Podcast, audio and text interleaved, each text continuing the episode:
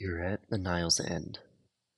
We are carrying particles from every continent, creature, and age.